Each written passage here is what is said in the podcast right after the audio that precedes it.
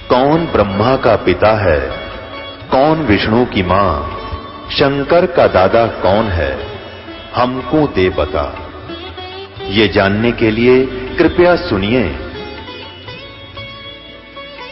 जगत गुरु तत्वदर्शी संत रामपाल जी महाराज के अमृत वचन सर्व पवित्र धर्मों के पवित्र शास्त्रों के आधार पर। और हार चले सो संत, लाग मरे सो नीच। आप हारना सीख कर देखो एक बार कितना आनंद आओगा। आज तक कोई नहीं जीत सका किसी ने। रावण जैसे मारे गए, बक्कल उतरवा के, सारा कुंभा सत्यानाश करवा के। जो हारना सीख लेगा, उसको देखना कितना आनंद आओगा। थोड़ा समय आएगा, कुछ अपनी अंदर भक्ति उभरेगी। हमारा दान धर्म के पुण्य हमारे साथ होंगे, तभी ये मन सहनशील होगा।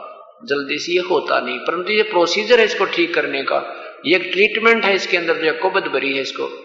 इस गढ़ को तोड़ने की यही ट्रेनिंग है, ये एक रिहर्सल है, और इससे ये ठीक होगा। एक इसका इलाज भी यही है, सत्संग विचार सुने, और फिर उन देखो कितने लड़के मर लिए, कैसे कैसे राजाओं के महाभारत हो कैसे ले गई। अंत में कौरव रहे ना पांडव रहे, वो उस, जिस लाल किले के ऊपर झगड़ा हो रहा था, उसमें काग बोल रही थी तो इस प्रकार हमने ये सोचना है या दो दिन के मेहमान हैं, जिस उद्देश्य को से हम आए थे, उसको पूरा कीजिए। और ये तो यूनिवर्सिटी सी समझ लो, अपना काम किया, यहाँ से तैयारी की, ऊपर के लोगों में ठाठ मिलेंगे। ये सब, ये जो मृत लोक है, ये पृथ्वी लोक है, ये तो एक हम कुछ उद्देश्य कुछ और लेकर आए थे। यहाँ हमने अपनी तैयारी करनी है, शिक्षा ग्रहण करनी होती है, जैसे कॉलेज स्कूलों में बच्चों को, और वहाँ जो मेहनत, प्रयत्न करके वो सफल हो जाते हैं, उनको फिर अन्य स्थानों पर वो सुविधाएँ मिलती है। ऐसे ही मनुष्य शरीर प्राप्त करके हम इस, ये पृथ्वी लोक पर आए हैं तो यहाँ जो अपना विशेष सत्संग स्थल है, यहाँ आकर के हमने शिक्षा ग्रहण करनी है, ये परमात्मा की भक्ति करनी है, इसके इसके प्रतिफल में हमें ऊपर के लोकों में सुविधाएँ प्राप्त होंगी। और यहाँ गफलत कर गए तो यह बात बिगड़ जाएगी। यहाँ दो दिन के मेहमान ही, स्थायी नहीं है। जैसे हम कितने कहीं चले जाते हैं, बच्चे शिक्षा ग्रहण करने के लिए, वहाँ हॉस्टलों में रहते हैं। तो हम यहाँ ये समझ लो, हॉस्टल में रह रहे हैं। और इसमें जब ये पढ़ाई पूरी होगी, हमने जाना होगा, और जो पूरी नहीं कर सके, जिन पर पढ़ाई नहीं हुई, यानी भक्ति ठीक ना बनी तो वह पशु बनेंगे। और जो बच्चे जैसे स्टूडेंट शिक्षा अच्छी ग्रहण कर लेते हैं तो वो उस सुविधाओं को प्राप्त करते हैं, जिनका, जिस उद्देश्य को लेकर वो वहाँ गए थे। तो अब हम जिस उद्देश्य को लेकर यहाँ आए थे, उसको भूल चुके हैं, और इस संसार की नकली शराब पी कर इस काल की ये झूठे सुख को सुख कहे, मान रहा नरमोद, ये सकल चबीना काल का भाई कुछ मुख में कुछ गोद। अब हम इस सुखे, झूठे सुख को सुख मान बैठे ये यहीं की कार कोठियाँ ये संसारिक व्यवहार गुटी सूटी लाना, बेटा, बेटी, पुत्र, ये तो हमारा संस्कार है, ये तो भगवान ने वैसे ही देना था। इसके साथ साथ हमने अपना पेट गुजारा के, जो हमने रोज़गार के लिए जो करते हैं, इसके साथ साथ परमात्मा की भक्ति भी अवश्य करनी थी अब परमात्मा कहते हैं, अपने बच्चों में रहो, उनको अच्छी शिक्षा दो, आप भी सत्संग में आओ, बच्चों को भी सदविचार दो। और साथ में उनकी परवरिश भी एक परमात्मा के बच्चे समझकर अपने आप को एक उनका नौकर मान का परमेश्वर का, क्योंकि ये सब जीव परमात्मा की। हमें तो एक जिम्मेवारी दी है कि ये मेरे बच्चे हैं, ये तेरे पास भेजे हैं इनको पाल पोस कर और जवान कर दे। जो तेरे को जिम्मेवारी दी, अपनी पूरी कर दे, लेकिन अपने मूल काम न भूला मत। जो तेरा अपना काम है, उसको मत भूला इसी इसी काम में मत लगा रहे। यानी वो कौन सा है, वो काम हमारा सत्संग में आना, परमात्मा की भक्ति करना, दो पैसे दान करना, मानसिक अपना शारीरिक सेवा जितनी भी बन सके वो करना। तो ये सारा अपना काम भी मत भूल रहे और वो बच्चों का भी जो ना, कार्य कर, उनकी जिम्मेवारी से फारिग हो और फिर बच्चों को भी परमात्मा के चरणों में समर्पण कर दे, फिर तुझे कोई चिंता, कोई ना, वो आप रखवाला होगा। इस प्रकार वो बुढ़िया जो है, सत्संग सुनकर बहुत ज़्यादा प्रभावित होगी। अब घर पे आ गई। एक दिन क्या हुआ, उसकी पुत्र वधु दूध निकाल कर गाय, भैंस का और ऊपर एक कड़ा सा लटकिया करे गाँव में। एक लंबा तार सा ऊपर छत में टांग देते और उसमें ऐसे एक हुक होता है, उस हुक में वह बाल्टी टांगती है। वो प्रतिदिन की तरह से जो ही उसने ऊपर हुक्म वो बाल्टी टांगने की चेष्टा की और वो उसने सोची, टंग गी की तरह वो हाथ छोड़ दिए वो बाल्टी गिर गई, दूध सारी, पूरी फरस पर दूध बिखर गया। अब बुढ़िया बैठी बैठी देख रही थी। अब उसकी पुत्र बधु खड़ी खड़ी देख रही बुढ़िया अब शुरू होगी अब उस बुढ़िया ने कुछ नहीं कहा कहा, बेटी, कोई बात नहीं हमारे भाग्य में नहीं था। ये हमारे भाग्य में नहीं था, इसको कर ले इकट्ठा और भैंस के ही उसमें डाल दे, चारे में, भैंस के चारे में डाल दे, बेटी, और काम ना रहा। कोई बात ना ये हमारे भाग में नहीं था बेटा। अब वो यूँ सोच रही है कि अच्छो गुस्से मत नहीं कह रही, आज फिर भी विश्वास ना हो रहा, उस पुत्र वधु को कि ये राज़ी खुशी कह रही है कि ये गुस्से में कह रही है। तब तो वो नहीं बोली, उसने करके वो साफ़ और डाल दिया भैंस के चारे में। फिर सोची कि अब इसका लड़का आएगा, अब उसने, उसको बताएगी, और आज तो यह बात बड़गिर कई दिन का काम पा गया बुढ़िया अब ये कई दिन दुखी करेगी। जरा सी हानि होते ही ये तो ज़मीन आसमान एक कर दिया करती। राज, नहीं बोल रही ना, कोई खास बात है। तो श्याम ने लड़का आया, उसको भी कोई ज़िक्र नहीं किया। तो फिर उस बुढ़िया, उस लड़की ने सोचा, भाई आज तो माँ ने ना तो अपने लड़के को बताया ये बात क्या है? उसके चरणों में जाकर बैठ गई। और फिर अपनी गलती की अक्षमा याचना की कि मेरे से गलती से वो कड़ा हाथ से पर नहीं लगा। और मैंने सोचा, टंगी, इसलिए वह बाल्टी गिर गई माता जी मेरे से गलती होगी ना बोली बेटी अपने बाग में नहीं था वो। अरे ये तो जो नुकसान होना था, वो तो हो चुका था। ये तो झगड़ा झगड़ा विशेष था। ना वो दूध वापस आना था और तेरा मेरा कई दिन दिमाग खराब रहना था, बेटी। और मैं सत्संग में जाती हूँ, वहाँ पर बड़े अच्छे विचार संत बताते हैं, जिस कारण से बेटी आज मैंने गुस्सा को नहीं आया। तो इस प्रकार जब हम सत्संग में आते हैं तो उस पुत्र वधु ने भी इस बात का बहुत ही ज़्यादा गंभीरता से विचार किया कि ये इसी खतरनाक बुढ़िया और इतनी इतनी नरम होगी है, भगवान चाला पैट गया। तो फिर वो कहने लगी, माँ, मैं भी तेरे साथ चलूँगी। जब तेरे में इतना परिवर्तन आ गया है तो फिर तो कहना है कि तो स्वर्ग, वही आधा स्वर्ग तो यही हो गया। वो पुत्र वधु भी गई, उपदेश लिया, अपना भजन करने लगे। आत्मा कल्याण घर में सुख हो गया।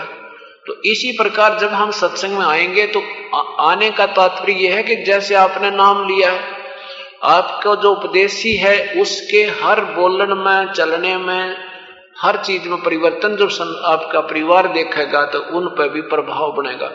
और आप नाम भी ले रहे हो, और उससे भी ज़्यादा पहले से की तरह ही जो ही लड़ाई भी कर देते हो, जरा सी बात पर गुस्सा भी कर देते हो इधर उधर की निंदा भी करते हो तो आम आम दूसरे परिवार पर भी के सदस्यों पर आपका कोई प्रभाव नहीं पड़ेगा, बल्कि न्यू कहेंगे, ये नाम ले रखा और इन मुकुमत जो की तो के नाम का फ़ायदा हुआ और होगा भी नहीं।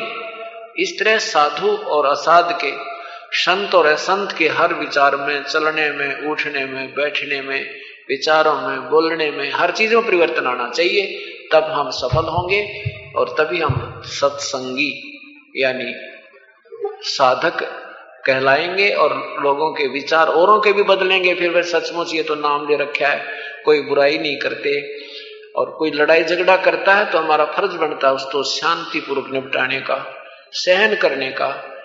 ठीक है धीरे धीरे आते रहो, सत्संग सुनते रहो, भक्ति करते रहो, दान करते रहो, इससे फिर आपके अंदर एक सटैमना पैदा होगा।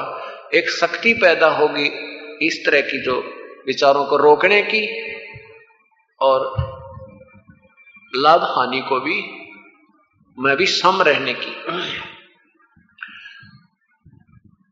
अब जैसे हम क्या देखते थे, हम भी उसी खाते में थे पहले। जैसे घर में कोई मेहमान आ जाता है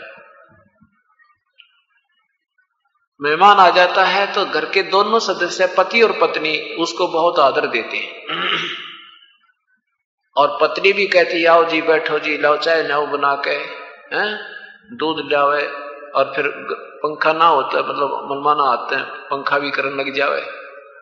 और जब अपने पति के साथ भी अगर ऐसा ही व्यवहार कर दे, जैसे आगंतुक के साथ किया आपा ने उन्हें तो दोनों ने घर में रहना, वो एक दस मिनट खातिर है उसकी तो हम इतनी सेवा करें।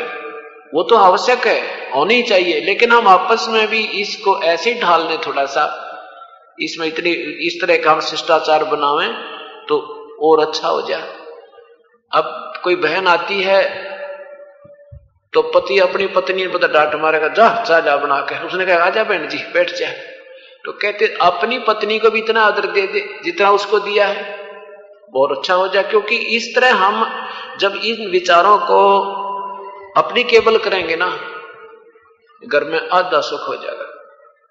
पहले अपने समाज में क्या रहा है कि हम देखा करते हैं, अपन हमारे बूढ़े बुज़ुर्गों के भी गाँव व्यवहार में, गाँव में विचार कि पत्नी को तो ऐसा समझा करते कि ये तो रिजेक्टेड सी है। अत्ते तो दो गाड़ देते नो नहीं करा तो नो नहीं मरी कड़र रांड आएगी यानी इस तरह का व्यवहार हो गया था। वो कुछ ऐसी शिक्षा ला लो या कुछ ऐसा संसार में सामाजिक व्यवहार ला लो। तो वो वही धीरे धीरे वो अभी तक अभी तक वो दबाव है। नहीं, ऐसा नहीं है। पत्नी और पत्नी दोनों ही एक गाड़ी के दो पहिए होते हैं। एक में भी हवा कम होगी, गाड़ी नहीं चलेगी। तो इस प्रकार हमने बहुत ही प्यार से, एक साधुता से और साथ में इस विचार से कि हम काल के जाल में फंसे हैं और काल का यही दाव है कि हम आपस में मन मुटाव रखें। एक थोड़ा सा करडा बोल पड़े। एक जरा सा कोई तीखी बात कह दे दूसरे के मन में, फिर चिंता कई दिन बनी रहे। नहीं बोल सकता जैसे पत्नी पति से डरती है या तो वो बेचारी तगड़ा करड़ा बोल देता है, उन उन्नीस इक्कीस कह देता है तो उसकी आत्मा रोती रहती है, ना काम में दिल लगे और ना ही उसका कोई जो है ना वो उत्साह बने, हौसला नहीं रहता घर में। तो इस प्रकार उसके वो दोषी होते हैं, दूसरे जो अपने अधिपराधीन को दुखी करता है। तो यहाँ परमात्मा हमें याद दिलाना चाहते हैं कि मात पिता सुत स्त्री आलस बंधु कान, सतगुरु दर्श को जब चले ये अटकावे आने। साधु को मिलने चलते हैं, अब ठीक है। संत को मिलने चलते हैं, तब हमें ये कौन कौन सी बाधाएँ होती हैं? बच्चे, बालक हैं, उनकी, उनको ये समझ में आ गया है कि सचमुच ये तो प्रभु की भक्ति के बिना मनुष्य जीवन व्यर्थ हो जाता है। तो उनके माता पिता को ज्ञान नहीं है तो वो उसमें बाधा करते हैं। और माता पिता वृद्ध हैं, बच्चे जवान हो गया है, पुत्र तो वो बाधा करता है। स्त्री बहन ने नाम नहीं ले रखा है तो वो अपने पति को बाधा करती है। पति ने उपदेश नहीं ले रखा, पत्नी को बहुत ज़्यादा रिकॉर्ड डालने की चेष्टा करता है। और फिर आलस, और फिर यह लोक लाज। गाँव में के कहेंगे, तीसरे दिन ठाकर जोड़ा चल पड़ते हो? कोई रिश्तेदार आके कह देता है, भाई तुम तो ऐसे ऐसे थोड़ा ही होता है। कभी चला जा साल में छह महीने में हमने भी तो उपदेश ले रखा, हमारा तो छह महीने में सत्संग होता है, वहाँ जाते हैं। एक शहर के शहर में तो बेशक छोटा मोटा हो जाता है, वहाँ जाए इस तरह की वो अपने विचार दें, क्योंकि वो ना तो सत्संग है, ना उनसे कोई लाभ है, एक वो तो ड्रामाबाजी कर रहे हैं वो लोग। परमात्मा के पाने के लिए हमने बहुत कुछ बहुत कुछ प्रयत्न करना पड़ेगा। और ये थोड़े ही प्रयत्न से ज़्यादा लाभ होता है। वो तरीका संत बताते हैं। तो इनका अटकाया ना अटके। संत दर्श को जावे कह कबीर सो संत है फिर आवागमन न सावे। वो फिर मोक्ष मुक्ति फल पावे। तो इस प्रकार परमात्मा हमें याद दिलाते हैं कि सत्संग में आने से आपको कि, किस प्रकार की जानकारी होती है फिर आप उस पर कितना अनुसरण करते हो ये भी अपना विचार किया करो। जैसे बच्चे शिक्षा ग्रहण करते हैं तो अध्यापक उनको कहता है भी अपना यहाँ क्लास वर्क भी और होम वर्क भी दोनों पूरा करियो। फिर उनको बताते हैं कि आप लिस्ट बनाकर लिख लो, आपने घर पर क्या क्या करना है, कौन सा कर लिया या ना, नहीं किया है, उससे तुम्हें याद बनी रहेगी। तो इस प्रकार यहाँ जो आपको विचार दिए जाते हैं, उनको नोट किया करो कि हम उन पर कितना चल रहे हैं, कितना हम अभी नहीं चल पाए हैं, फिर प्रयत्न करें। जैसे एक वक्त ने कहा कि जी, गुस्सा बहुत आता है मुझे। और बाद में पश्चाताप भी बनता है। एक दिन मैं बहुत गुस्सा हो रहा था। मेरे बच्चे बोले, पिताजी, आप नाम ले रखा और आप इतना गुस्सा हो रहे हो। तो उसने कहा, जी, मैं बहुत शर्मिंदा हो गया। देख, बच्चे ने मुझे एन समय पर टोक दिया। मैं काफ़ी देर बैठ गया, सोचता रहा कि मैंने गलती की है। मैं बच्चों को क्या शिक्षा दूँगा जब मैं ही इतना गर्म हो गया? तो इस तरह जो हम इतना भी सोचने लगे कि मैंने ये गलत किया। तो भी आपका उद्धार शुरू हो गया। पहले तो हम सोचा नहीं करते, कुछ भी कह दिया, चाहे वो सामने वाला दुख पावे, चाहे कितना कष्ट पावे, और भी ज़्यादा गुस्सा हो जाते, और भी, है? तो अब हम जरा सा कभी हो भी जाता है तो विचार करते हैं कि मैंने गलती कर दी। तो ये भी आपका इम्प्रूवमेंट प्रारंभ हो गया। आप में सुधार शुरू हो गया। और धीरे धीरे हो जाएगा, ये बहुत दिनों का बिगड़ा हुआ काम है। इसका अभ्यास, रिहर्सल, सेवा सेवन सब करते रहेंगे, सब स्वस्थ, ठीक हो जाएगा। तो परमात्मा हमें याद दिलाते हैं। क्या बताते हैं? कबीर हरि की भक्ति करो, तज विषिया रस चोजे। बार बार ना पाओगे ये मनुष्य जन्म की मोजे। मानुष जन्म पाए के जो नहीं रटे हरि नाम जैसे कुआ जल बिना भई बनवाया क्या काम लूट सको तो लूटियो ये राम नाम की लूट। पीछे फिर पछताओगे हे, प्राण जहांगे छूटे। नहीं भरोसा देही का ये विनस जावे छन माही श्वास उसास नाम जपो, इसका और ये तन कचुनाही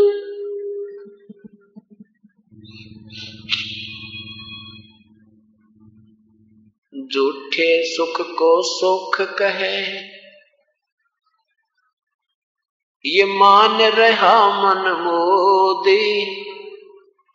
ये सकल चबीना काल का वही कुछ मुख में कुछ गोदे। आप प्रतिदिन देखते हो दुर्घटनाओं में। एक ही परिवार के चार सदस्य मृत्यु को प्राप्त हो जाते हैं। पूरा का परिवार, पूरा परिवार चला जाता है। एक बहन की दो साथ दो लड़कियों की शादी बात ने उतर गई हुई थी। वापस आ रही थी, बस स्टैंड पे खड़ी होगी रोहतक के बस स्टैंड पे। और उसमें भी मन में, क्योंकि दो कन्याओं का ब्याह और उसमें ना जाने कितने उधेड़ बुन में ये प्राणी लगा रहता है। रोहतक के बस स्टैंड पे खड़ी होगी आके, दूसरी बस की इंतज़ार करने लगी, एक बस से उतर कर अपने विचारों में गुम थी, पीछे से ड्राइवर ने वो बस बैक करी थाम के बीच में, बस के बीच में आकर बेचारी वो पंद्रह मिनट में तड़प कर वहीं मर गई। अब यहाँ परमात्मा कहते हैं कि जिस संसारी काम, कामों को तो पूरा करना चाह रहा था, वो पूरा भी नहीं कर पाया। और जिस उद्देश्य से आया था, वो तूने शुरू भी नहीं किया, परमात्मा की भक्ति नहीं की। युग के सांग कर इसके लिए याद दिलाते हैं राम नाम कड़वा लगे ये मीठे लग में द्वैता में दोनों गए, भाई माया मिली ना राम। एक समय दास एक स्थान पर सत्संग करने जाता था पंजाब में। तो वहाँ हमारे गुरुदेव का स्थान है तलवंडी भाई जिला फिरोजपुर में। दूसरे रविवार को सत्संग करते थे तो वो हमारे सेवक थे गुरुदेव के, उन्होंने अपने रिश्तेदार से कहा कि आप रुको, आज संडे है, कल संडे है, कल रविवार को आप सत्संग करके सुन के फिर जाना। वो शनिवार को तैयारी कर रहे थे जाने की। उन्होंने कहा कि हमें बहुत आवश्यक जाना है, वहाँ चंडीगढ़ में हमारा एक कोई कंट्रैक्ट होना है, एक पार्टी के साथ, उसमें हमें पाँच लाख रुपए का बेनिफिट होगा। और वो संडे को आएँगे एक बजे के आसपास तो उनको आओ भगत भी करनी है और उनसे मिलना हमारी मीटिंग है। पूरा परिवार था, चार सदस्य करके पूरा परिवार। एक मारुति कार में। वहाँ आए हुए थे अपने रिश्तेदारी में तो उन्होंने काफ़ी समझा कि आप यहाँ दस से बारह तक, आप नौ से ग्यारह सत्संग होगा, गर्मिया के दिन है। आप यहाँ से बारह बजे चलोगे तो भी दो तीन घंटे में, ढाई घंटे में। चंडीगढ़ चले जाओगे, फ़ोन कर देंगे, रुक जाएँगे दस मिनट वो। आप सत्संग सुनकर देखो एक बार। वो कहने लगे, आपको नहीं मालूम। हम सुन रखे सत्संग तो बहुत सुनते हैं, टीवी पर भी सुन लेते हैं संतों के सत्संग। अब समय नहीं इतना, क्योंकि वहाँ हमारा बहुत हानि हो जाएगी। आपको नहीं मालूम ना हमारे व्यवसाय का। फिर क्या पता वो पार्टी नाराज़ हो जाए कहने का भाव, ये अपनी तगड़मबाजी ला के वो चल पड़े। चल पड़े तो अम्बाला के पास जाकर के एक बजरी का भरा हुआ ट्रक खड़ा था। उसके पिछले पहिए निकाल रखे थे, वो डिफेक्ट हो गया था, जैक ला रखा था। अब उन्हें तो वो पाँच लाख दिखे थे। पूरी स्पीड से गाड़ी जाती हुआ ट्रक का तला ठोक दी वो ट्रक ऊपर गिर गया, पाँचों, चारों के चारों घटनास्थल पर मर गए। अब यहाँ परमात्मा याद जो नादानो, तुम कहा घूम रहे हो? करना क्या था? कर क्या रहे हो? इसलिए याद दिलाते हैं कि राम नाम कड़ुआ लगाइए, मीठे लागे दाम। अर्दुविदा में दोनों गए हुआ, माया बली ना राम। अब ये सत कथाएँ हैं, हम विचार नहीं करते क्योंकि हमने गढ़ी पी रखी है। हमने ज़्यादा पी रखी है, ये संसारिक शराब संसार के जो सुख हमें अपने लगते हैं, ये अपने नहीं है। काया तेरी है नहीं, ये माया कहाँ से हुए? चरण कमल में ध्यान रखो हो, इन दोनों को खोए। जब तेरा शरीर नहीं है तो इस साजबाज ने तू अपना क्यों कुरमान बैठा? नादान कुछ तो विचार करो। तो ये बातें जब आपके हृदय में समा जाएँगी, रामायण की कथा की तरह आपको याद रहेंगी कि दो दिन का जीवन है, ये ज़्यादा समय नहीं है। और जिसको हम अपना मान रहे अपना नहीं है। फिर आपको कुछ समय के बाद ये रेस्टोरेंट नज़र आओगा। आपको एक होटल दिखेगा आपका घर। और सब सुविधा आपके पास होंगी, आपको बुरी भी नहीं लगेंगी, रोपनी भी नहीं लगेगी। ये स्थिति जिस दिन आपकी आवेगी, उस दिन आपकी यहाँ से जड़ निकल गई उस दिन आप यहाँ से बरी हो चुके हो। अगर अभी नहीं ऐसी स्थिति आई है तो ये प्रोसीजर जारी रखिए। यही तरीका है, सत्संग सुने, दान करे। और ये विचार सुने फिर इन पर अमल करे। और फिर आप देखियो, आपको अपने आप जैसे आप विदेश में आए हो, ये अपना घर नहीं है। ये अपना ठिकाना नहीं है। तब आपको ये काल लोक दिखेगा और एक कारागार दिखाई देगी, एक कैद दिखाई देगी। उसके लिए सत्संग में आना बहुत ज़रूरी है। क्या बताते हैं?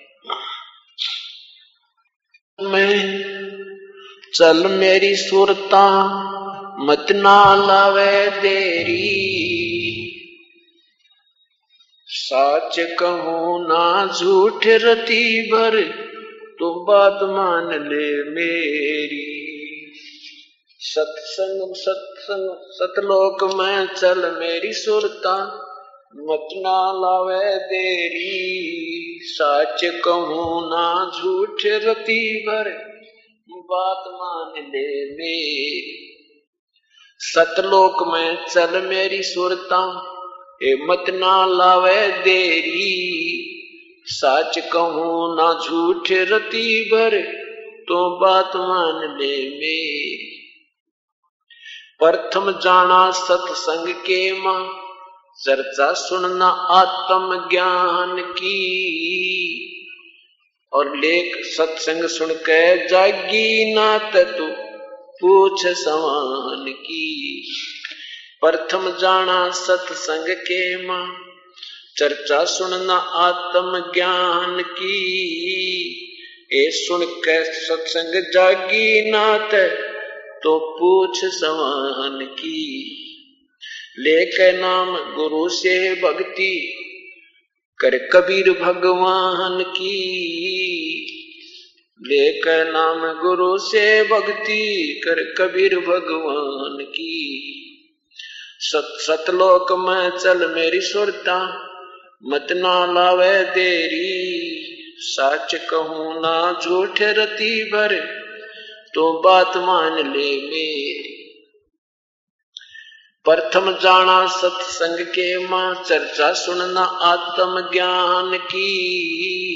सुन के सत्संग जागी, नाते तो पूछ समान की। तीर्थ व्रत, ये पितर पूजा को ना किसे काम की। लेकर नाम गुरु से भक्ति कर कबीर भगवान की। मत सुनना मन शैतान की, यो चौकस घाल घेरी। सच कहूँ ना झूठ रती भर। बात मान ले मेरी सतलोक में चल मेरी सुरता। मत ना लावे देरी। सच कहूँ ना झूठ रती भर। तो बात मान ले मेरी। काल लोक में कष्ट उठावे।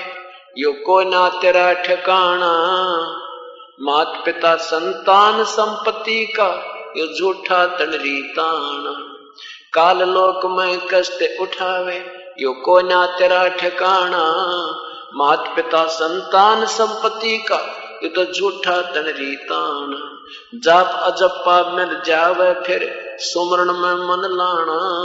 सार शब्द तेरे काटे बंधन, आकाश से उड़ जाना। तेरे कुटी में आना सुरता मत ना भटके बेरी। साज कहू ना झूठ रती बर तो बात मान ले मेरी। सतलोक में चल मेरी सुरता, मत ना लावे देरी। साच कहूँ ना झूठ रती बर तू बात मान ले मेरी। तिरकुटी में जाके सुरता वहाँ चारों ओर लखावे। शब्द गुरु वहाँ प्रगट होवे पुस्त ब्या करवावे।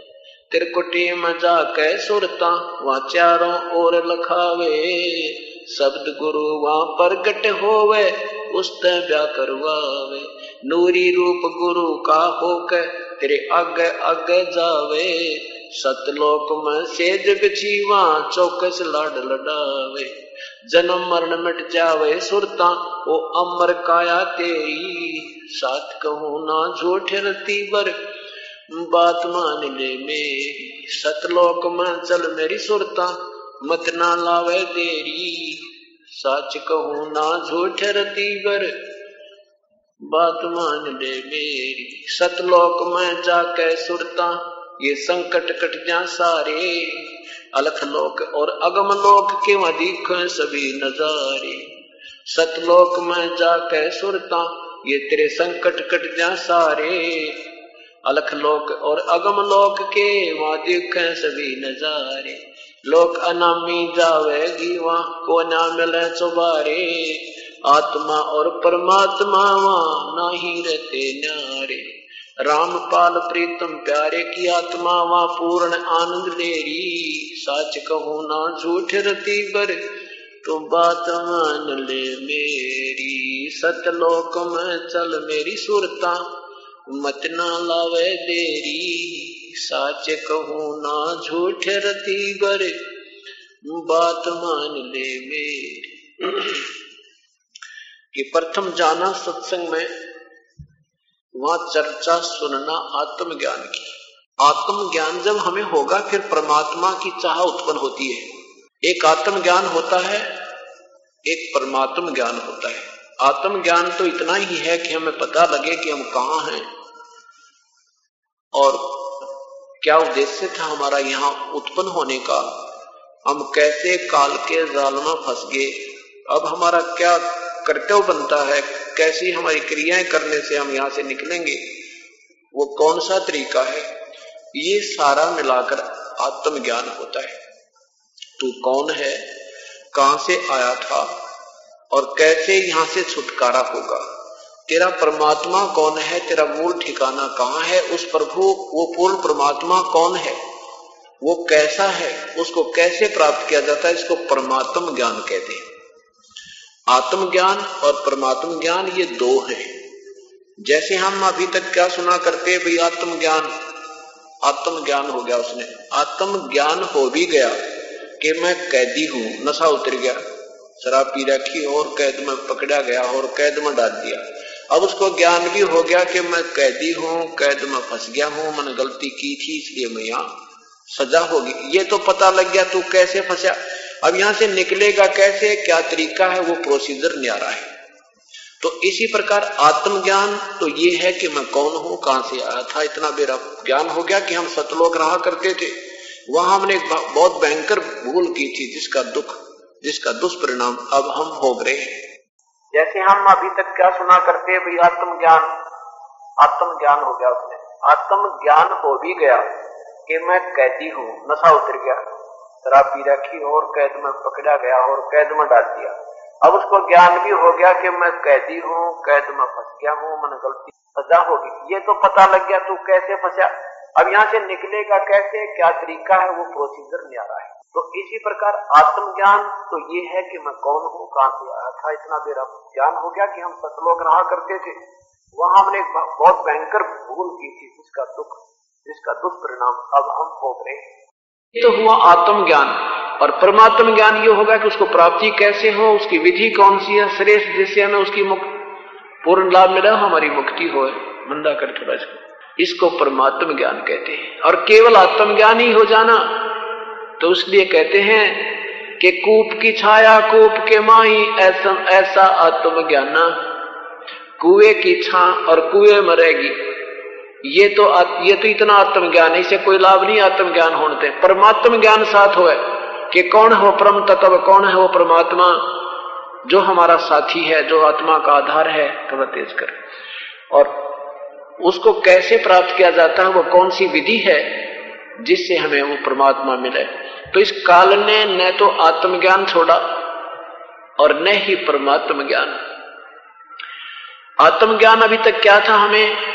ये क्या कहा करते थे, नादान के तू आत्मा है, तुझे क्या दर्द है, तुझे क्या दुख है? और आपके पेट में दर्द हो जाता है, पैर में दर्द होता है तो क्यों चिंता करता है? तो शरीर को दुख है, शरीर अपना भोग भोग रहा है, आत्मा भिन्न है। इस तरह बेतुकी बातें बनाया करते, और फिर उसकी ताड़ी पीटते, वाह, क्या बड़ा महात्मा, बहुत अच्छा ज्ञान दिया। यही तो गीता का ज्ञान है। ये गीता का ज्ञान नहीं है। गीता का ज्ञान तो ये है कि काल कहता, मैं तो भाई भयंकर वस्तु हूँ, मैं तो सब न खाऊँगा। जो मेरे यहाँ रहेगा, उसकी जन्म मृत्यु सदा बनी रहेगी और कर्म तो करना ही पड़ेगा, युद्ध भी करना होगा और जैसे कर्म करेगा, ये तुझे फल अवश्य मिलेगा। गीता में भगवान ने ये कहा है। और यदि तूने परम शांति चाहिए और कभी तेरी जन्म मृत्यु नहीं हो तो उस परम तत्व, पूर्ण परमात्मा की भक्ति कर रहे उसके लिए किसी परम तत्वदर्शी संत की खोज करे। फिर वो जैसे तुझे भक्ति बताओ, भाई, ऐसे करना। मेरी भक्ति करनी है तो एक ओम नाम है, इसे और कोई भी मंत्र नहीं है। मेरा एक ओम नाम का जाप, इसकी भक्ति करो, पाँचों यज्ञ कर। इससे तुम मुझे ही प्राप्त होगा और मेरे स्वर्ग लोक महास्वर्ग को प्राप्त हो जाएगा। और यदि तूने यहाँ से पूर्ण शांति चाहिए जन्म मृत्यु से पूर्ण छुटकारा चाहिए तो उस परम पिता परमात्मा की शरण में जा और मैं भी उसी की भक्ति करता हूँ उसकी मैं भी उसी की शरण में। तो ये क्या कहा करते हैं? भाई अब ये ये बड़े बड़े संत भी आज ये तो केला है क्योंकि इन, इन, इनको ना तो ए का बेरा ना बी का कैक है भक्ति का पता नहीं बोली आत्माओं को जैसी कथा सुना दी, ताड़ी पीट दी राज़ी हो गए चलो भाई, महात्मा का सत्संग सुन लिया। नहीं। आत्मा जब तक शरीर में है, इसके साथ अभेद संबंध है इसका। ये कष्ट होता है तो भी आत्मा को होता है, शरीर को नहीं होता। ये जीव इसके अंदर से निकलने के बाद इस शरीर को काटो, चाहे फूको, कोई जलाओ, चाहे मिट्टी में दबा दो, ये नहीं बोलता। ना इसको कोई पीड़ा होती है। ये आत्मा जो जीव जीव इसके अंदर है, जीव आत्मा है। आत्मा से ये जीव बन गया। जीव यहाँ बन गया, ये अपने कर्म, कमज़ोर कर्म करने से अब जीव संज्ञा में आ गया। जब तक इसके पाप कर्मों का दबाव इसके ऊपर है, इसके ऊपर एक अंदर सूक्ष्म शरीर है, सूक्ष्म शरीर के ऊपर अंदर एक कारण शरीर है, फिर महाकारण शरीर है, फिर कवल्य शरीर है। जब तक ये सभी आवरणों के अंदर है तो इसमें दर्द भी है, दुख भी है, आत्मा साथ दुखी है।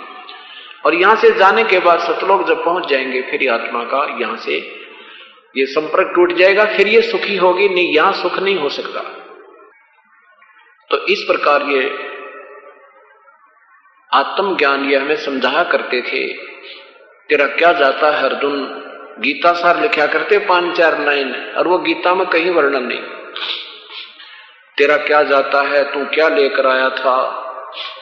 और तू आत्मा है, तू तो अमर है, अजर है, क्यों घबराता है, क्या चिंता करता है? कमाल की बात है।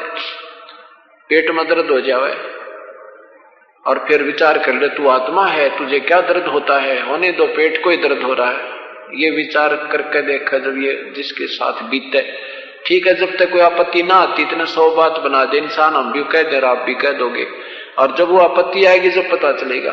तो इसके लिए परमात्मा की भक्ति करते हैं कैसे हमारे ऊपर कष्ट आए तो वो ना आए और हम आए तो कोई आए तो हमारे ऊपर से टल जाए। संत शरण में आने से भाई आई टले बला। जय मस्तक में सूली हो वो काटे में टल जा। अब ये ज्योत निरंजन भी कहता है कि मैं भी, मेरा भी इष्ट देव वही है। गीता जी अध्याय नंबर अठारह का मंत्र नंबर चौसठ में लिखा है कि, अर्जुन, तुझे एक गुप्त बात और बताता हूँ, क्योंकि तू तो मेरा सत्य निकटतम है। कि वो जो परमात्मा है ना, जिसका मैंने तेरे से सारी गीता में वर्णन किया है, अठारहवें दह के बैसठवें श्लोक में भी कहा कि उस परमेश्वर की शरण में जाओ उसकी कृपा से तो परम शांति को प्राप्त होगा और सतलोक चला जाएगा। वो मेरा भी पूज्य देव है मैं भी उसी की पूजा करता हूँ। और इसी का प्रमाण स्वयं परमात्मा कबीर साहब कहते हैं।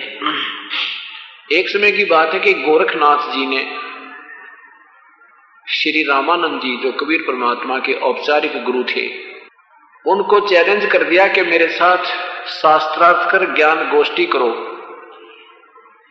श्री रा, स्वामी रामानंद जी और परमात्मा कबीर साहब जब बारह तेरह साल की उम्र के थे, शरीर दिखा रखा था लीला लीला में शरीर उनका। रामानंद जी को आसन दे दिया, क्योंकि वो एक नंबर के काशी में वैष्णो साधु थे। कबीर परमात्मा उनके चरणों में उनके आसन के साथ बैठ गए, अपने गुरुदेव के आसन के नीचे। इधर गोरखनाथ जी ने अपना अलग से आसन लगा रखा उनका, अलग से, और त्रिशूल गाड़ रखा साथ में। तब कबीर साहब रामानंद जी से कहा, गोरखनाथ ने, कि मेरे साथ चर्चा करो। तो कबीर परमात्मा ने कहा कि गोरखनाथ जी, पहले तुम मेरे साथ चर्चा कर, मेरे गुरु जी से पीछे बात करना। उसमें परमात्मा की छोटी सी शरीर लीला में शरीर, तेरह बारह तेरह वर्ष का था, इसको देख करके गोरखनाथ जी बड़े कहने लगे कि तू कल का बच्चा और गोष्ठी करेगा तो गोरखनाथ से बहुत ही ज़्यादा लाल सी आँख कर ली तेरी क्या उम्र है बालक? तो क्या बताते हैं परमात्मा?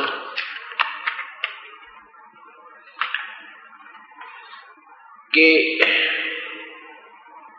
जो कोई बूझे कब के बहे बैरागी? कबीर जी, कब से भय बैरागी? गोरखनाथ जी कहते हैं, कब से हुआ वैरागी यानी तू कब से वैष्णो साधु बन गया? उस दिन परमात्मा ने जो वैष्णो साधु, वैष्णो ये भगत करते थे ना, कंठी गल में एक एक मणिये की कंठी, सिर पर टोपी, तिलक, हाथ में एक करमंडल सा, एक फावड़ी सी रखा करते, एक थैला वो सारे साजबाज पूरा सांग ला के जब गए थे कबीर साहब, पता था कि ये क्या होगा, वो तो अंतरियामी थे। तो क्या कहते हैं, कब से भय बैरागी कबीर जी, कब से भय बैरागी? नाथ जी, जब से भय बैरागी, मेरी आद अंत सुध लागी। कब से भय? कि धूंधू कार आद का मेला नहीं, गुरु को नहीं था चेला। तब का तो हम योग उपास्या, तब से फिरू अकेला। जो सबसे पहले धूंधुकार था ना, कुछ भी नहीं था यहाँ पर, मैं तब से हूँ। यानी सारी सृष्टि का रचनहार जो सबसे पहले मैं था, उसमें मैं ही था, ये यहाँ कुछ भी नहीं था। तेरे ना ब्रह्मा था, ना विष्णु, ना शिव जी, जिसका तो उपासक है। क्या बताते हैं? धरती नहीं जद की टोपी, दीनी ब्रह्मा नहीं जद का टीका। ये शिव शंकर से योगी ना थे, तब का छोड़ी सिक्का के तेरे शिव जी भी ना थे, ब्रह्मा भी ना था, जब का तुम्हें टोपी पहन पहन रखी है मैंने। अर्थात ये मेरा शरीर सबसे उस समय से पहले का था। द्वापर की हम करी फावड़ी त्रेता का हम दंडा सतयुग मेरी फिर दुआई दुहाई कलयुग फिरो नो खंडा। गुरु के वचन साध की संगत अजर अमर घर पावे। कह कबीर, सुनो हो गोरख, हम सबको तत्व लखावे। मैं ही सबको तत्व ज्ञान देता हूँ। बता बारह तेरह साल के बालक के मुँह तर गोरखनाथ जैसे शद पुरुष जो मुर्दे तक को जीवित कर दिया करते थे, और एक पहाड़ को सोना बना दिया था, ऐसी सिद्धि युक्त और एक छोटे से बालक के मुख से ये बात सुन रहा है। तो आगे क्या बताते हैं? जो बूझे सोए बावरा क्या है उम्र हमारी? वो नादान है जो मेरी उम्र पूछे। आप सुन ले मेरी उम्र कितनी है। क्या बताते हैं? असंख्य युग पर लग गए हम तब के ब्रह्मचारी। कोट निरंजन हो गए पर लोक सिधारी। ये तेरे ज्योति निरंजन भी मर लिए करोड़ों। तुम्हारे ब्रह्मा, विष्णु, महेश के जो पूज्य पिताजी हैं, ये भी करोड़ों बार मर लिए। और इन ब्रह्मा, विष्णु, महेश की तो गिनती के बताऊँ। क्या बताते हैं? कोट निरंजन हो गए पर लोक सिधारी। हम तो सदा महबूब हैं, सो हम ब्रह्मचारी। अरबों तो ब्रह्मा गए तेरे उनचास करोड़ कन्हैया। अरबों तो ब्रह्मा मर गए, उनचास करोड़ कन्हैया। और सात करोड़ तेरे शंभु मर गए, मेरी एक नहीं पलैया। आए कहते मैं इत अमरो अजर अमर हूँ, मेरी तो एक पल भी नहीं गई है, और तेरे अरबों ब्रह्मा मर गए उनचास करोड़ ये कृष्ण, विष्णु, भगवान मर लिए, और नौ, एक, सात करोड़ तेरे शंभु मर लिए। कोटक नारद हो गए मोहम्मद से चारी, देवतों की गिनती नहीं, क्या सृष्टि बिचारी। नहीं बूढ़ा ना बालक ना बूढ़ा, ना बालक, ना कोई भाट भिखारी। कहे, कबीर सुनो, हो गोरख, ये है उम्र हमारी मैं ना तो बालक हूँ, ना मैं बूढ़ा हूँ। वेदों में परमात्मा को युवा कबीर लिखा, युवा कबीर। जवान कबीर समृथ कबीर, युवा माने समृथ जैसे बालक और बूढ़े सब कार्य करने में, बालक और वृद्ध सब कार्य करने में सफल नहीं होते, समर्थ नहीं है। और जवान पुरुष जो है, व्यक्ति, बहन, भाई, ये हर कार्य करने में जो उसके लेवल का, वो समर्थ होता है, इसलिए युवा। तो युवा कबीर लिखा तो यहाँ अपने आप को बताते नाम बूढ़ा, ना बालक, ना कोई भाट भिखारी। कहते मुझे निरा दानक समझता हो। मैं निरा दानक नहीं हूँ। मैं केवल जुल्हा नहीं हूँ और ना कोई भाट भिखारी। और कह कबीर ले गोरख यह है उम्र हमारी इस बात ने सुनकर अब गोरखनाथ जी तो गुस्सा हो गए। अपना वो त्रिशूल गाड़ रखा था पाँच छह फुट ऊँचा, नीचे से उठे सिद्धि से और उसके ऊपर विराजमान हो गए। और कहा, अगर मेरे से चर्चा करनी है तो मेरे पैरल आ जा, मेरे सम्मान कोई आसन लगा, मेरे बराबर बैठ जा। तब बात करूँ तेरे तक। परमात्मा ने कहा, गोरखनाथ जी, आपकी हमारी बात चर्चा करण की हुई थी, ये जादूगरी दिखाने की बात नहीं है अपने से, आज के विषय में।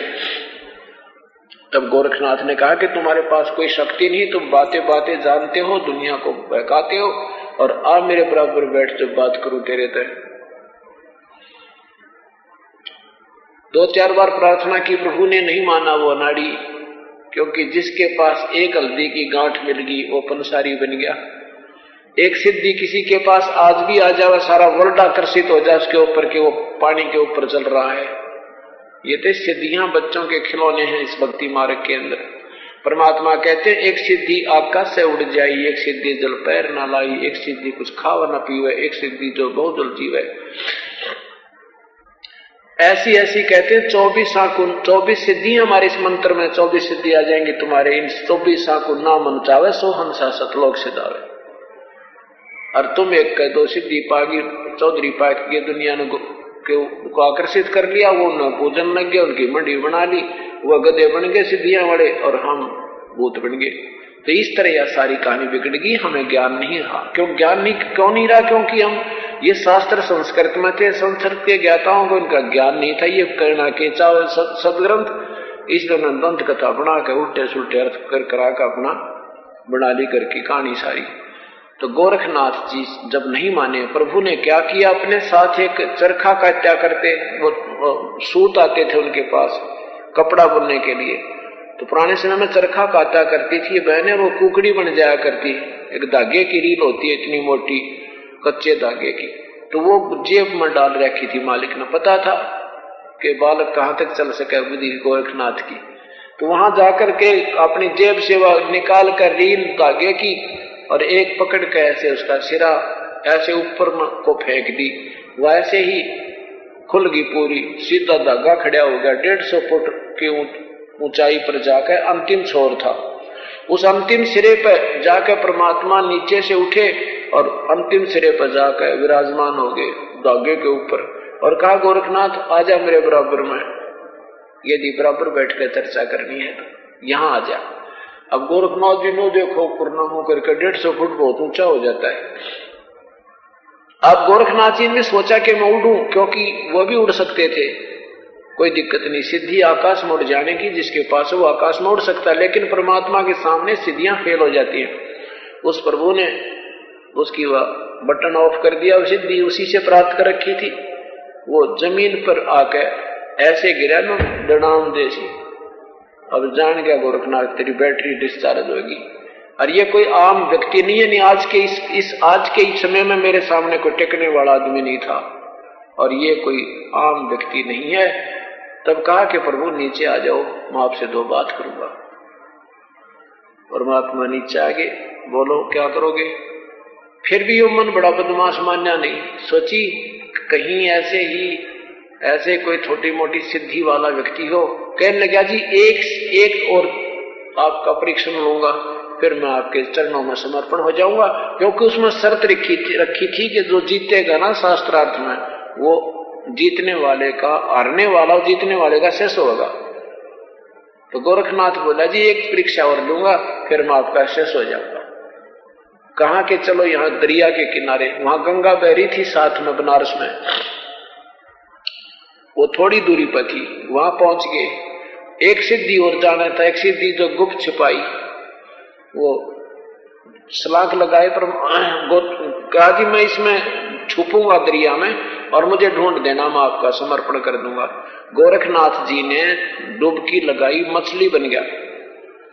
परमात्मा ने पकड़ कर वह मछली और पटड़ी में बैठा कर गोरखनाथ बना दिया। फिर मान गया कि ठीक है आप मालिक में आपका बच्चा तरह दो दो थी ये सिद्धि एक आकाश में उड़ जाने की, एक ये गुप्त हो जाने की, रूप, दूसरा रूप बना लेने की। तो ये दोनों फेल कर दिए। भगवान ने फिर मान गया कि सचमुच ये तो आम व्यक्ति को ने समर्पण कर दिया। तब कहा था ये परमात्मा, आप कौन हो? कहाँ से आए हो? हमने फिर पूरा ज्ञान सुनाया, सृष्टि रचना सुनाई। तो क्या बताते हैं? अवधू अवगत से चल आए कोई मेरा भेद मरम ना पाया। मैं तो उस अपरिचित स्थल से आया हूँ, जहाँ पर तुम, तुम्हारे ना ब्रह्मा न ज्ञान, ना विष्णु को पता, ना शिव को पता, और ना ज्योत निरंजन वहाँ तक पहुँच रखता। मैं उस स्थान से आया। अवधू अवगत से चल आया। कोई मेरा भेद मरम न पाया। ना मेरा जन्म, ना गर्भ बसेरा, बालक हो दिखलाया। ना तो मेरी माँ है, ना पिता है, ना कोई मेरा जन्म, ना माँ। मैं तो आप ही बालक बनकर एक लीला की है, क्या कहते हैं? ना मेरा जन्म, ना गर्भ बसेरा, बालक बड़ दिखलाया। काशी नगर जंगल में डेरा वहाँ जुलाए न पाया। वहाँ जुलाए न पाया। का, काशी नगर जल कमल में डेरा कमल पर डेरा वहाँ जुलाए न पाया। मात पिता मेरे कुछ ना ही ना मेरे घर दसी। जुल्हा का सुत आन कहाया जगत कर मेरी आसी। अब यहाँ मुझे दानक का पुत्र कहे जुलाहे का पुत्र कहते हैं, दुनिया मेरी हँसी कर रही है, मैं कौन हूँ, क्या हूँ, इसे नहीं परिचित है। क्या कहते हैं? मात पिता मेरे कछुना ही ना मेरे गर्दासी जुल्हे का सुत आन कहाया, जगत करे मेरी हँसी पाँच तत्व का धड़ नहीं मेरे, जानो ज्ञान अपारा, वो सत स्वरूपी नाम साहेब का, ओहे नाम हमारा। जो वास्तविक नाम है ना परमेश्वर का, वही नाम है। वेदों में कबीर देव है। कबीर, कहते वो कबीर जो वास्तविक नाम है परमेश्वर का, वही नाम से मैं, वही नाम मेरा है। मेरा वही नाम है। पाँच तत्व का, पाँच तत्व का धड़ नहीं मेरा, जानो ज्ञान पारा। वो सत्य स्वरूपी नाम साहिब का, सो है नाम हमारा। अदर दीप सतलोक गगन गुफा में तानिज वस्तु सारा तेरा ज्योत स्वरूपी अलख निरंजन, वो भी धरता ध्यान हमारा। कहते तेरा ज्योत स्वरूपी निरंजन, जिसको तू अलख निरंजन कहते हो, नाथ जी, ये ब्रह्म भी, ये काल भी मेरी मेरा ही ध्यान धरता है, मेरी पूजा करता है। और वही गीता जी में स्वीकार करता है, गीता बोलने वाला ब्रह्म, कि मेरा भी पूज्य देव वही है, मैं भी उसी की शरण में हूँ। और अभी तक ये अन, अनाड़ी ऋषि मह ऋषि ये संत डोल पीटते अन्न भगवान का इन्हें कह कह का ज्ञान नहीं पवित्र गीता जी के बारे में। सारे उल्टे अर्थ करके और श्री कृष्ण जी को ही सुप्रीम पावर घोषित कर रखा है। जबकि एक प्रांत के मंत्री को ये प्रधानमंत्री बता रहे अब इतनी बुद्धि थी। अब अभी तक यही अब कितने वर्ष हो गए वेदों को और गीता जी को बने को अभी तक यही एक एक ही लकीर के फकीर बने बैठे सारे। अब ये दास कहे कि ऐसा नहीं, सारे कहे ऐसा है। तब देखो कितने दिन में फैसला होगा ये रस्सा खिंचाएगा क्या बताते हैं, पाँच तत्व का सत, अदरदीप, सतलोक, गगन, गुफा में तानिज वस्तु, सारा। ज्योत स्वरूपी, अलख नरंजन ये भी धरता ध्यान हमारा। हाड चाम लहू ना मेरे हूँ हाड चाम लहू ना मेरे, कोई जाने सतनाम उपासी। तारण तरण अभय पद दाता, मैं हूँ कबीर अविनाशी। मेरा जो शरीर है, ये असनाविरम अकायम। ये शुक्रम अकायम असनाविरम मेरा जो शरीर है, यजुर्वेद अध्याय नंबर आठ के चालीस के मंत्र नंबर आठ में कहा है कि वो कबीर मनीषी। उस परमात्मा का शरीर ये माता पिता के संयोग से बना हुआ पाँच सतव का नहीं है। अग्नि तनुरसी, विष्णुवे तो सोमस्य सोमस्य तनुरसी। उस परमात्मा का तेजो में शरीर है, बिना नाड़ी का शरीर है, हार्ड चाम का नहीं है। और वही परमात्मा कह रहे हार्ड चाम लहू ना मेरे कोई जाने सतनाम उपासी। और तारण तरण अभय पद दाता मैं हूँ कबीर अविनाशी। मतलब तो वो कबीर अविनाशी, वो अविनाशी परमात्मा जिसको तुम कहते हो, मैं वो हूँ। और मेरे बारे में कोई नहीं जानता। और मैं ही तारण तरण, मैं ही सबका तारण तरण हूँ। मैं ही सबके लिए उपास्य हूँ। इन बातों को ज्ञान विचार सुनकर गोरखनाथ जी ने परमात्मा के चरणों में समर्पण कर दिया और कबीर साहब के शसुए बोलो, सतगुरुदेव की जय। हैं कि चारों युगों के योग को खाए जावे था काल। सतगुर मिले कबीर से, तब टूटा यम जाल। गोरखनाथ जी को कैसे कहा कि ये जो तू सिद्धियाँ प्राप्त कर चुका है गोरखनाथ, ये काम की कोना? ये तेरे, ये काम की नहीं है, ये तो बैटरी तेरी पिछले जन्म की शुभ कर्मों से चार्ज है और कुछ दिनों में डिस्चार्ज हो जाएगी और फिर आप फिर जीव के जीव हो जाओगे। ये तो असंग जन्म हो गया आपने ऐसे धर्मते और भटक जाना कहते हैं, जंतर मंत्र जोग न भाई, काल चक्कर जमजोरा खाई। गोरखनाथ सिद्धि में भूल्या टोने टमण हंड फूल्या के गोरखनाथ तो सिद्धि में फूला फिर था। अरे टोने टामना नहीं सिद्धि पिद्धि दिखा के दुनिया में प्रसिद्ध होकर ईश्वर भूला फिर था, फूला फिर था। ये जंतर मंत्र योग निभाई, ये भक्ति नहीं है जिनको तू भक्ति मान रहा है। और काल चक्र जब जौरा खाई, ये तेरी भी मृत्यु होगी, और ये काल ने तुझे एक खिलौना दे रखा तो बच्चे की तरह खेलता फिर रहा है। वो सत भक्ति कर, तब कहते हैं, सतगुरु कबीर गुरु और गोरख चेला इब नौ खंड में फिर अकेला। अब इतने दयालु परमात्मा उनकी भक्ति दे दी और सत साधना कर रहे और अपना आत्मा कल्याण हो गया। बोलो सतगुरुदेव की जय। करो दरो चरण पर शीश, गुरु राम देवानंद जी महाराज ने दियो नाम बख्शीश। कोटि कोटि सिजदा करूँ कोटि कोटि प्रणाम।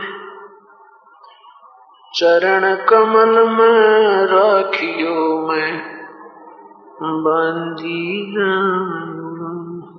कुत्ता तेरे दरबार का, मोतिया मेरा नाम। गले प्रेम की रसी जाखे तो जाऊँ तो तो करो तो बावड़ू, दूर दूर करो तो जाऊँ। जो राखो तो ही हूँ जो देव सुखा गुण किए तो बहुत किए कीर्तन मनी हार। बामे बंदा बख्श दियो बामे गर्दन उतार अब गुण मेरे बाप जी, बख्शो गरीब नवाज़। जो मैं पूत कपूत हूँ। बोर पिता को लाज मैं अपराधी, जन्म का नक्शक बरे विकार। तुम दाता दुख बंजना, मेरी करो स्मर। गुरु गोविंद दोनों खड़े किसके लागू पाए बलिहारी गुरु अपना जिन गोविंद दियो मिलो। कबीर हरि के रोठ गुरु की शरण में जावे। कहे, कबीर गुरु रूठ गए तो हरी न होत सहाय।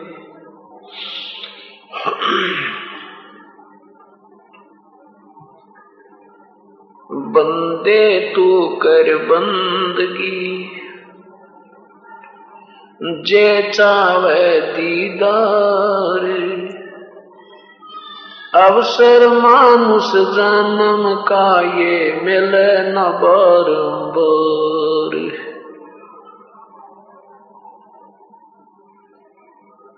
कबीर हरि की भक्ति करो,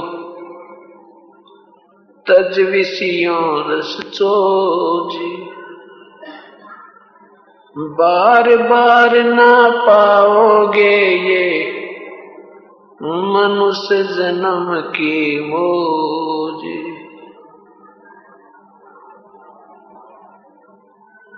राम रटत कोड़ी बलो चो चो पड़े जो चामी। ये सुंदर शरीर किस काम का? जिस मुख नाही नाम। राम रटत दारे दरबला। टूटी घर की छाने। वो सुंदर महल किस काम के जा भक्ति नहीं भगवान। कबीर वो दिन याद करो। ऊपर पग से। अब मृत लोक में आके तू भूल गया जगदीश।